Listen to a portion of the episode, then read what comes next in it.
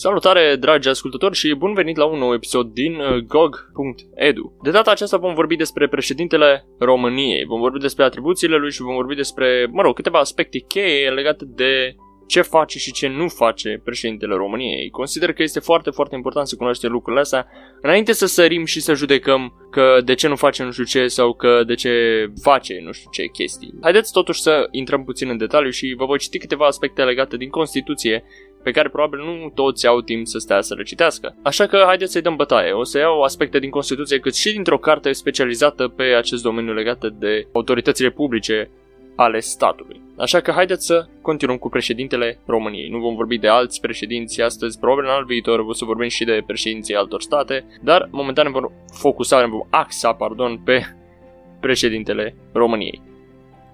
În primul rând, aș vrea să vă atrag atenția în legătură cu un fapt.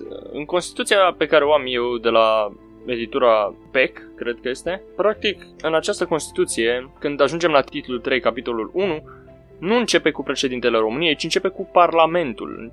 Iar mai apoi, după câteva secțiuni legate de Parlament, organizare, funcționare și așa mai departe, ajungem la președintele României. Așadar se pune un accent pe Parlament mai mult decât s-ar pune pe președinte. Din acest lucru ar trebui să ne rezumăm la faptul că Parlamentul are o putere mai mare în România decât o are președintele, pentru că Parlamentul se ocupă cu legile, Parlamentul practic dă startul legilor în stat. Dar haideți nu să vorbim acum despre Parlament și într-un alt episod vorbim strict de președinte.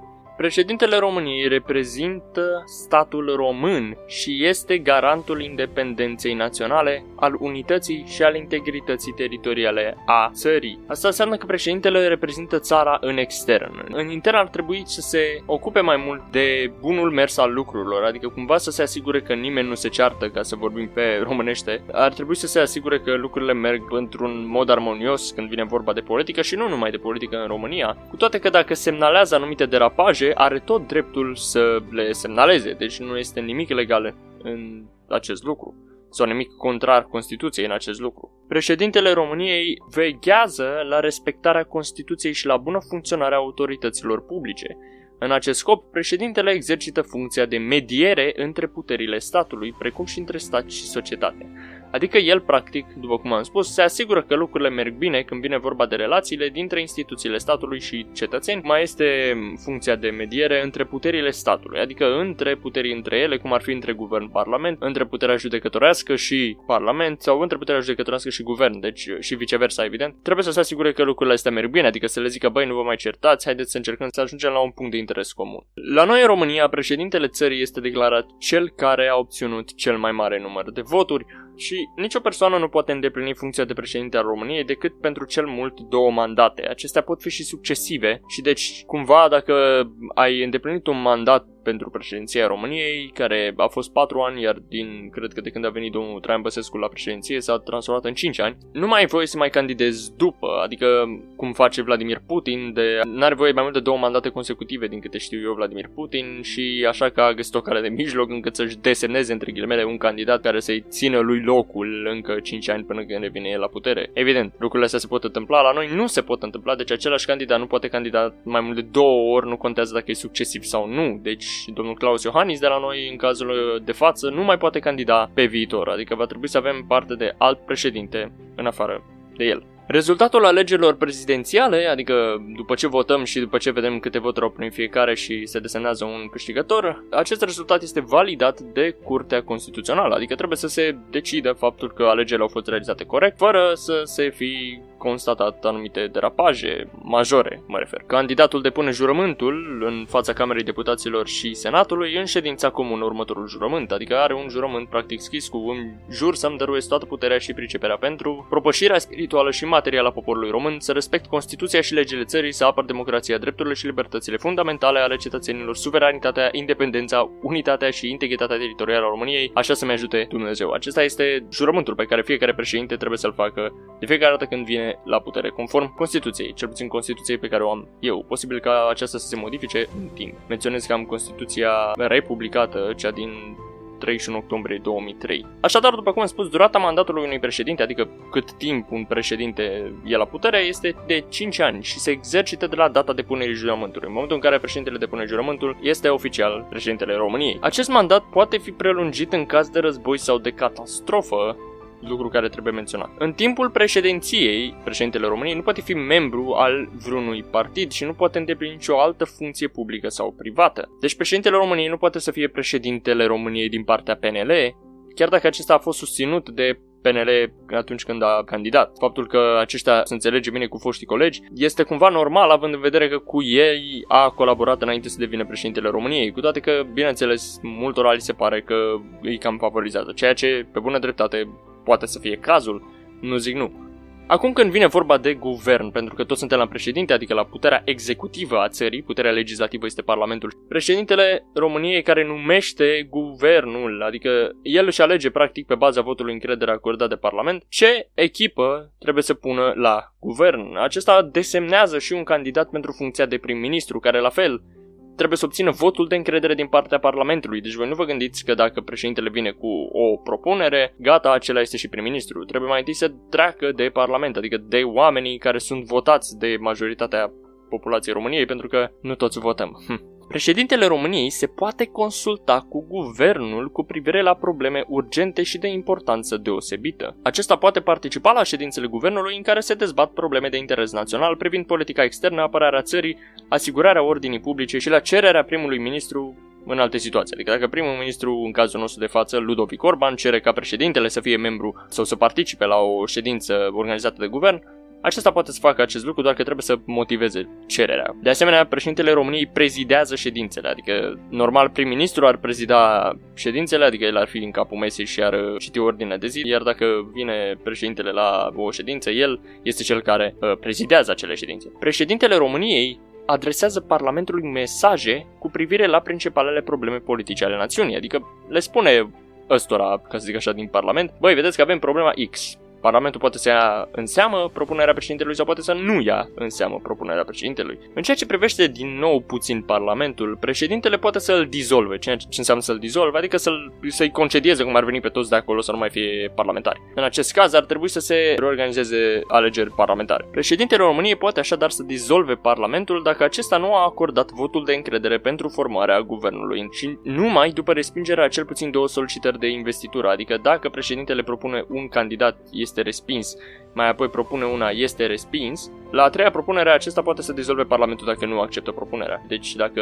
ar fi ca președintele României să propună un candidat, candidatul X, este respins, candidatul Y este respins, apoi poate să revină cu candidatul X și dacă este respins, președintele poate să dizolve Parlamentul și aceștia practic își pierd funcțiile, nu mai sunt parlamentari. Totuși, pentru a nu exista abuz de această putere, Parlamentul poate fi dizolvat o singură dată într-un an, adică nu ai voie să intri și să dizolvi Parlamentul așa pur și simplu că îți vine ție chef. Și de asemenea, pentru a preveni un abuz, sau încă un abuz, Parlamentul nu poate fi dizolvat în ultimele șase luni ale mandatului președintelui României și nici în timpul stării de mobilizare, de război, de asediu mediu sau de urgență. Deci, Parlamentul este safe în cazul unor stări grave asupra cărora este supusă o țară sau România, în cazul de față. După ce se consultă cu Parlamentul, președintele poate cere poporului, cum am spus, să-și exprime prin referendum voința cu privire la problemele de interes național. Adică dacă, să zicem, prețurile ar fi să scadă cu 10%, bineînțeles, după ce se consultă cu Parlamentul, poate să ceară un referendum pe o anume tematică. Și dacă ar fi să iau un exemplu din altă țară, în Elveția, cred că săptămânal se organizează câte un referendum, deci ar trebui să luăm exemplu de la ei, își exercită dreptul de vot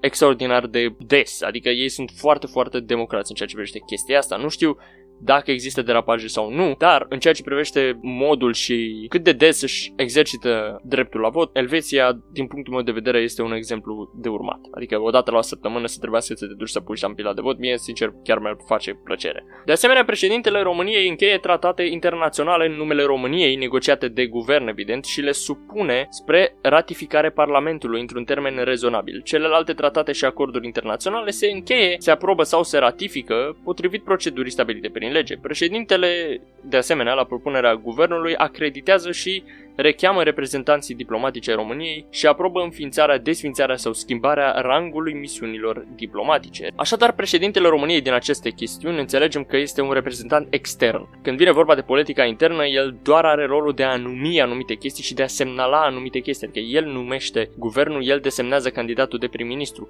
Președintele nu dă legi, președintele nu îți spune ție ce să faci, președintele doar îți sugerează că nu-i bine să faci anumite chestii.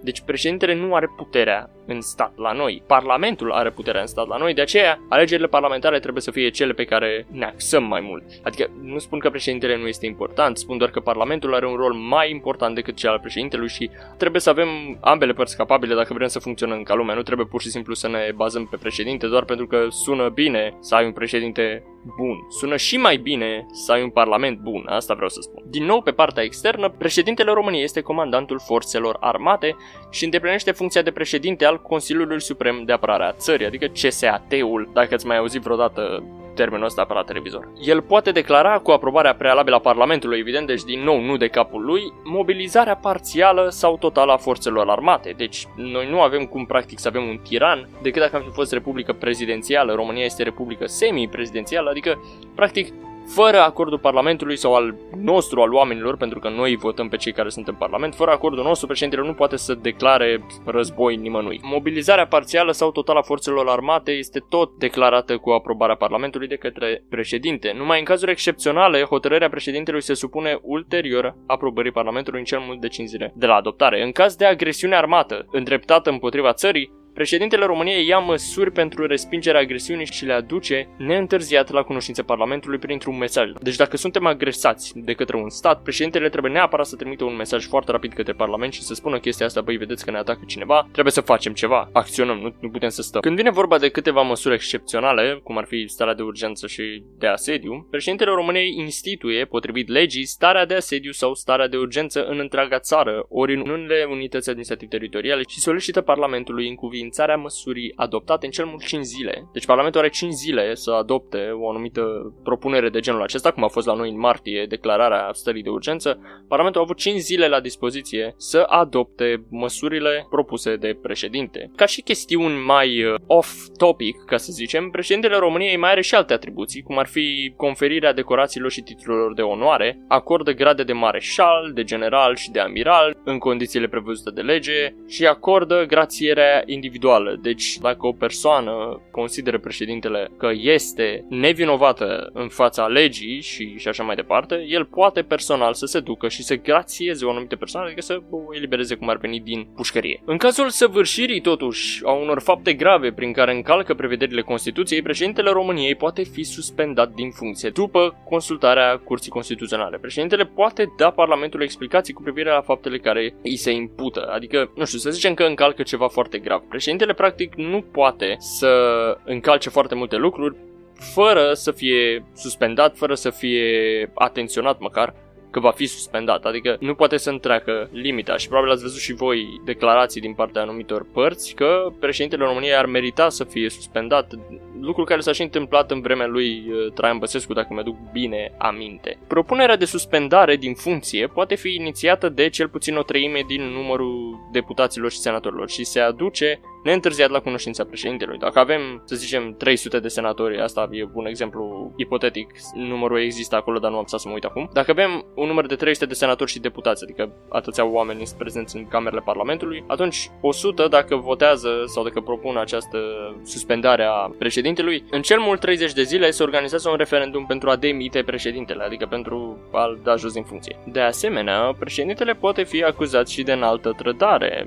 Acești uh, senatori, sau hai să spunem direct Parlamentul, în ședință comună, adică ambele camere, cea a deputaților și Senatul, cu votul a cel puțin două treimi de data aceasta, deci să zicem 200 din 300 din numărul deputaților și senatorilor, pot hotărâ punerea sub acuzare a președintelui României pentru un altă trădare. Propunerea de punere sub acuzare poate fi inițiată de majoritatea deputaților și senatorilor și se aduce neîntârziat la cunoștință președintelui României pentru a putea da explicații cu privire la faptele ce îi se impută. De la data punerii sub acuzare și până la data de emiterii, președintele este suspendat de drept. Adică nu mai are nicio putere. Totuși, competența de judecată îi aparține în altei curți de casație și justiție. Vacanța funcției, da, vacanța funcției de președinte României intervine în caz de demisie, de demitere din funcție, de imposibilitate definitivă a executării atribuțiilor sau de deces. Nu se referă la faptul că președintele își ia o vacanță și pleacă undeva. Nu, vacanța în sensul că nu mai este nimeni prezent pe postul acela sau nu mai este nimeni care să aibă atribuții competente pe postul acela. În termen de 3 luni de la data la care a intervenit vacanța funcției, de la englezescul vacancy, I think, guvernul va trebui să organizeze alegeri pentru un nou mandat. Deci în 3 luni de la chestia asta, guvernul trebuie să organizeze alegeri pentru un nou mandat al unui nou om. Când vine vorba de interimat, adică de o persoană desemnată în locul președintelui al cărui post este vacant, acest interimat se asigură în ordine de președintele Senatului sau de președintele Camerei Deputaților. Atribuțiile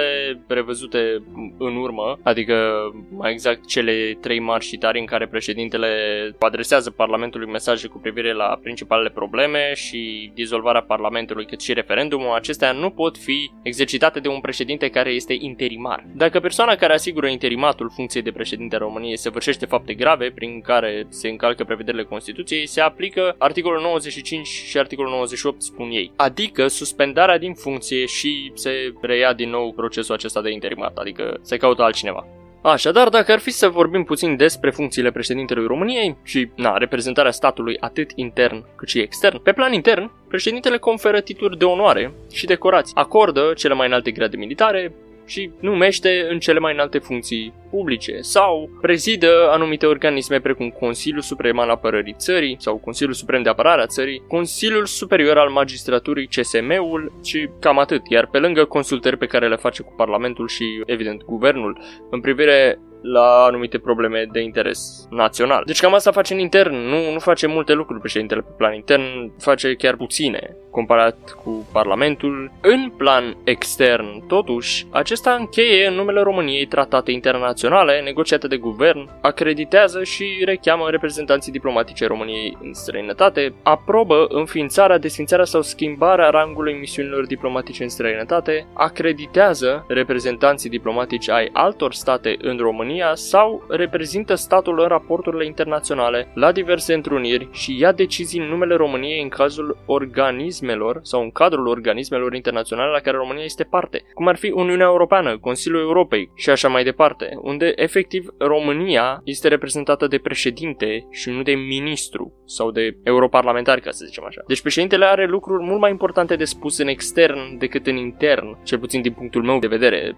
Președintele este un factor extern, ca să zic așa, un, un factor care se ocupă cu partea externă a României mai mult decât se ocupă cu partea internă. Deci noi când ne votăm președintele, ne votăm un om care să ne reprezinte în afară, nu un om care să ne rezolve problemele dinăuntru. Cu toate că acesta poate să semnaleze care sunt problemele, dar asta nu înseamnă că toată lumea îl va și asculta. Așadar, ca o mică paranteză, una dintre problemele ridicate a fost cine reprezintă statul român la reuniunile Consiliului European, iar Curtea Constituțională a stabilit că la Consiliul European reprezentarea este la nivel de stat, iar la Consiliu la nivel de guvern. Deci există Consiliul European și există și Consiliul Uniunii Europene. Mai există și Consiliul Europei. Diferența între Consiliul European și Consiliul Uniunii Europene este că în Consiliul Uniunii Europene merg miniștri. La Consiliul European merg șefii statelor. Știu, sună foarte confusing, mai ales pentru că au nume extraordinar de asemănătoare, în special Consiliul European și Consiliul Europei, dacă mă întrebați pe mine. Europa nu este același lucru cu spațiul european. Cam asta ar trebui să vă clarifice ideea, pentru că Europa, din Europa face parte și Rusia, de exemplu, sau, mă rog, o bună parte din Rusia,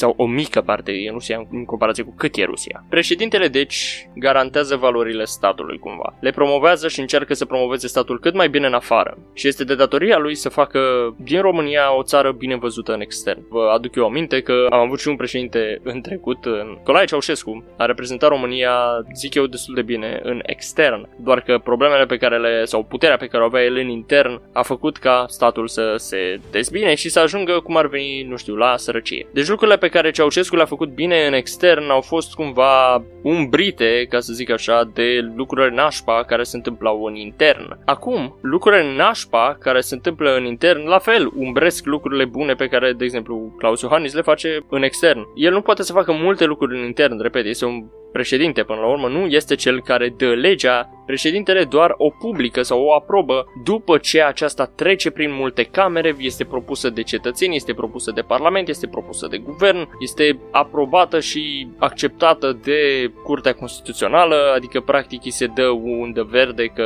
da, legea nu încalcă nicio prevederea Constituției și deci poate fi acceptată. Așadar, președintele, după ce aude toate lucrurile astea că da, e ok, ok, ok, ok, ok, deci pot să-mi dau ștampila, da, da, bun, și și-a dat ștampila. Deci doar el asta face. El poate să zică mie nu mi se pare ok și o trimite înapoi spre reevaluare, dar nu poate să trimite o lege de prea multe ori spre reevaluare nici el.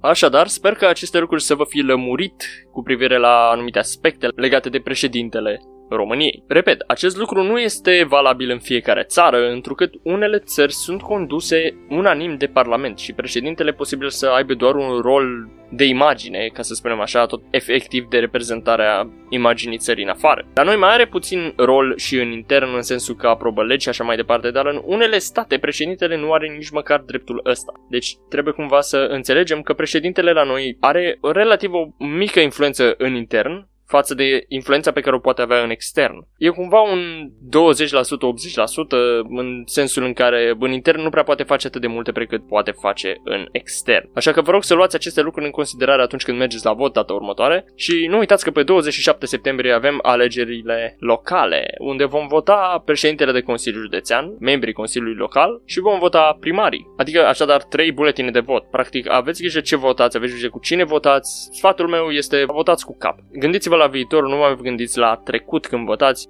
Vă aștept la următorul episod în care vom vorbi, cred, despre Parlament, cu toate că GOG.edu își propune să vă clarifice anumite întrebări și pe alte tematici, cum ar fi ideologiile politice, așa că vă invit să ascultați episoadele din trecut, tot pe Spotify, Anchor, Google Podcasts și așa mai departe, mai sunt câteva platforme acolo. Vă invit să le ascultați și pe acele legate de democrație și de ideologiile în sine, pentru că pe viitor o să vorbim și despre ideologii în sens mai larg. Socialism, fascism, comunism, nazism și multe altele. Mai sunt multe despre care putem să vorbim. Până atunci, mulțumesc frumos pentru că m-ați ascultat. Nu uitați să dați un share la prieteni dacă considerați că această informație este utilă. Eu sunt Alex de la Go Games. Vă salut și vă doresc o zi faină.